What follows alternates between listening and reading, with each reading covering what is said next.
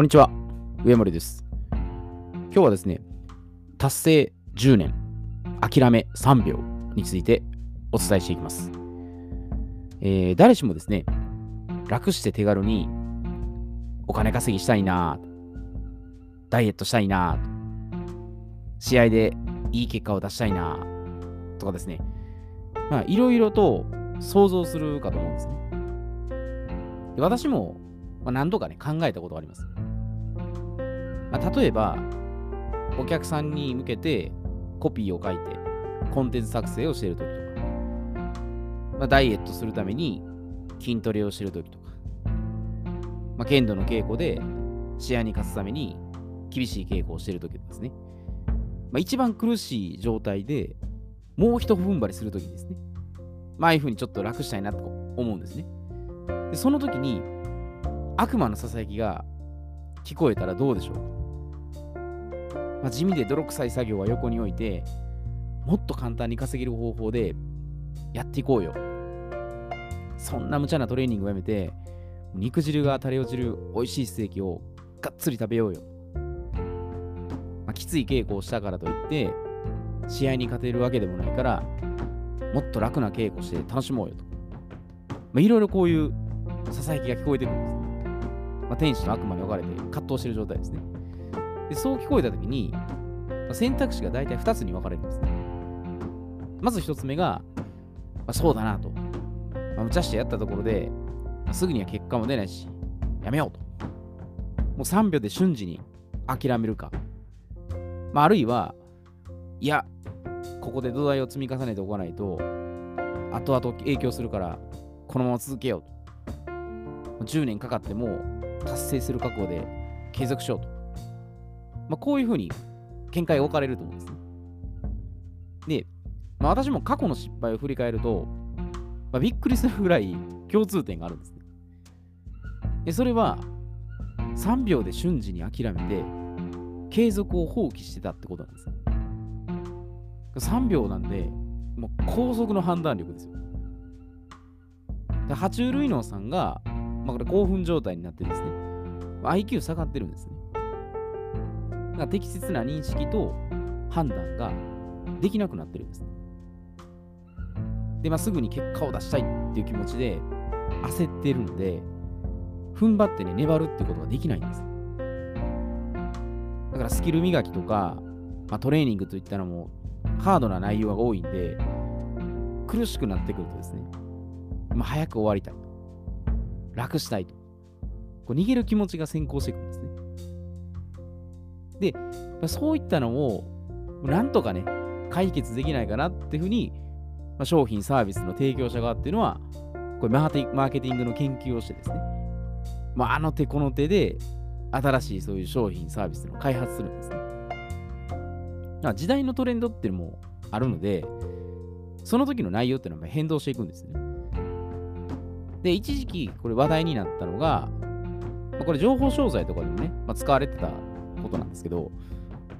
まあ、寝ていてほったらかしにしても自動化して稼げるネットビジネスとか、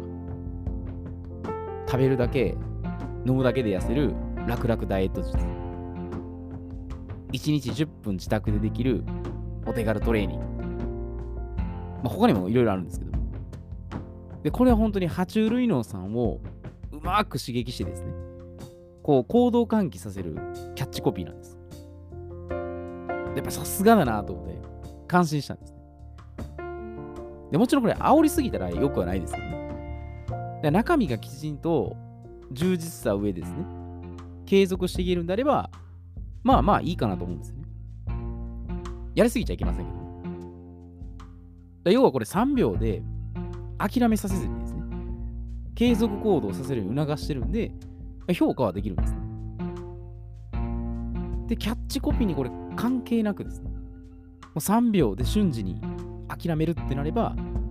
これもはややりたくない状態なんです。で心も体も拒否してるんです。で、こうなると、継続は難しいんです。で、心の声や直感に従ってですね、もう嫌だっていうふうに感じてるんであれば、まあ、3秒で諦めてもいいと思うんですね。しかしでも心からやり遂げたいと決めていることであれば、まあ、たとえ状況が悪くなったとしても、3秒で諦めてはいけないんです。で、この諦めがもう超絶早いとですね、こう麻薬と同じなんで、悪い癖になるんです。だから底なし沼にはまっていくように、もうずるずるずるずるともう落ちていくんです。でまさにこれは、ズールズル症候群とかね、怠け者症候群っていうふうに言われてるんです。で、まあ、場合によっては、もう即断即決でね、見切りが必要な時もあるんです。だから採算が取れてない事業に、その膨大なコストを費やして、無駄遣いになってるっていう時は、まあ、これはいい意味でも、その諦めも大切なんです。でこの場合はね、もう諦めてるよりも損切りです、で。でもそういう諦めは必要なんです。でも自分が絶対に達成したい。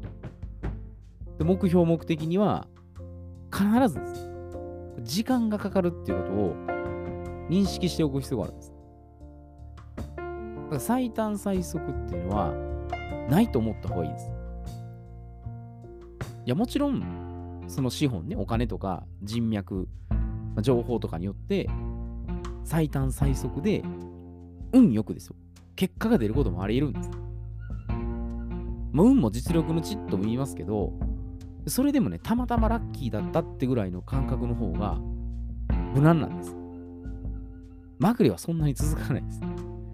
で、ましてその自分で掴みに行ったラッキーじゃないので、長く続かないです。最大のチャンスっていうのは、そのチャンスとかリターンっていうのは、向こうから追いかけてこないんです。で待っていても遠ざかるだけなんです。でお金が欲しいですってお金を待っててもお金は向こうから来ないんです。試合に勝ちたいですって言っても、ね、試合に、ま、待ってても試合には勝てないんです。だから自分の力で探して、これも意識的に気づいていくことなんです。で反対に、そのリターンの低いものっていうのは、向こうからどんどんやってくる。さっきのこの、まあ、甘い誘惑とか、悪魔のささやきとかね、まあ、くだらないメディアの情報とか、で生産性のない噂話、芸能人がどうとかね、あと、ケツ黒いですね。もう本当に傷の舐め合いで、お互いになんか、ただただそこ共感してるみたいな。でこういうのは どんどんやってくるんです。でそこはもう、バッサリ切った方がいいです。なんで、重要なポイントっていうのは、これ達成するっていうに覚悟を決めてです、まあ、諦めずに継続するってことです。極端に言えば、3年以上の期間です。実現したい目標とか目的を設定するってことです。3年以上とかだったらそんな長い期間続けられないよとかね。もう絶対途中で挫折するに決まってるよっていうふうにもし思うんであれば、それは情熱を持って本気でやりたいってことじゃないんです。以前ね、本当の自分と向き合うということをお伝えしたんですけど、その場合はやっぱもう一人の自分と対話してですね、真の目標と目的っていうのを見つけていくんです。一人にやっぱ孤独になって、こう向き合っていかないと、こう見えていかないんです。だから他人軸に押し付けられた目標とか目的に沿って、まあ、それほど嫌々やってしまうんです。だから情熱も湧かないんです。だからエジソンさんとか、まあ、アインシュタインさんとかね、イチローさんとか、まあ、大谷翔平選手がですね、結果が出ないから、3秒で諦めるでしょうかってことなんです。おそらくそんなことはしないと思うんですよ。熱い志とか、強い信念とか、もう躍動感のある情熱を持って、もう真剣に取り組んでるからこそ、長期間継続できてるんですね。でこうなるともはや、もうお金っていうね、ちょっと言い方悪いかもしれないけど、ちっぽけな存在を超越してですね、その上で実践してるんです。まあ、結構お金入ってるんです。ねだから3秒でこれ諦めない、まあ、助言としてですね、スラムダンクのあの安西先生の名言っていうのは的を得てるんですね。まあ、最後まで希望を捨てちゃいかんと。諦めたらそこで試合終了だよと。もはや何が起きようと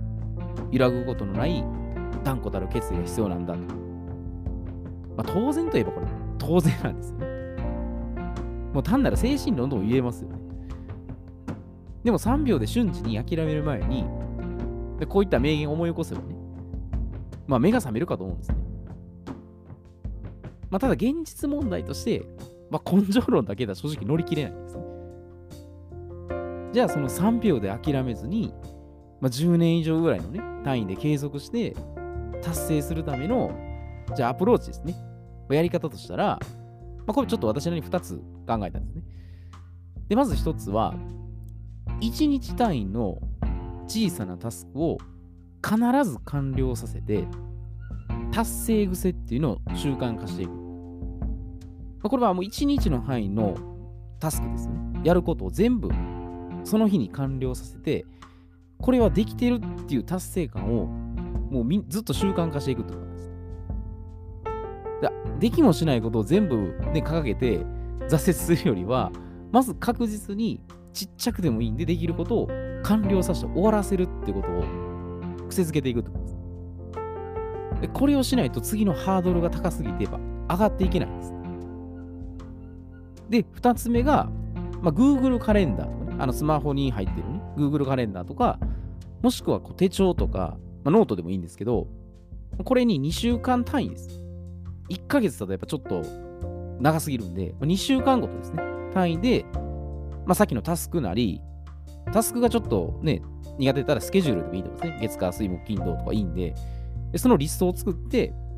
完了させたら、まあ、横線で消すとかし、で、これも言ったら、充実感を出すってことです。ま、これも計画しないと、やっぱ惰性でね、やってしまうっていうことで、ダラダラなってしまう。私もこれ本当に計画が苦手だったんで、なんで計画しなくても行動できるだろうと思ってたんですけど、でも思ってる以上に人間は、普段の悪い習慣っていうのはついてるんです。ねよっぽどこういうふうに綿密にデザインしてやっていかないと、なかなか行動を切り替えられないんです。もう適当な感覚でいいだろうと思ってたんですけど、これ本当に私も痛いぐらい実感したんで、まあ、手帳を買うなり、Google カレンダーでもいいんで、もうパソコンとかスマホで打ち込んで、で、もうできたら抑線チェックか消すとかして、こういう充実感を出していくってことです。だからちっちゃなタスクをまず完了させてですね。で、積み重ねていくっていうことで、自信をつけるんですね。あ、これはちゃんとできるんだなと。で、まあ、満足感とかね、重層感味わうっていうことで、まあ、どんどんどんどんこう向上心っていうのが出てくるんです。そしたらもう3秒で諦めるっていうことは、おそらくやっちゃいけないなっていうふうに思い始めるんです。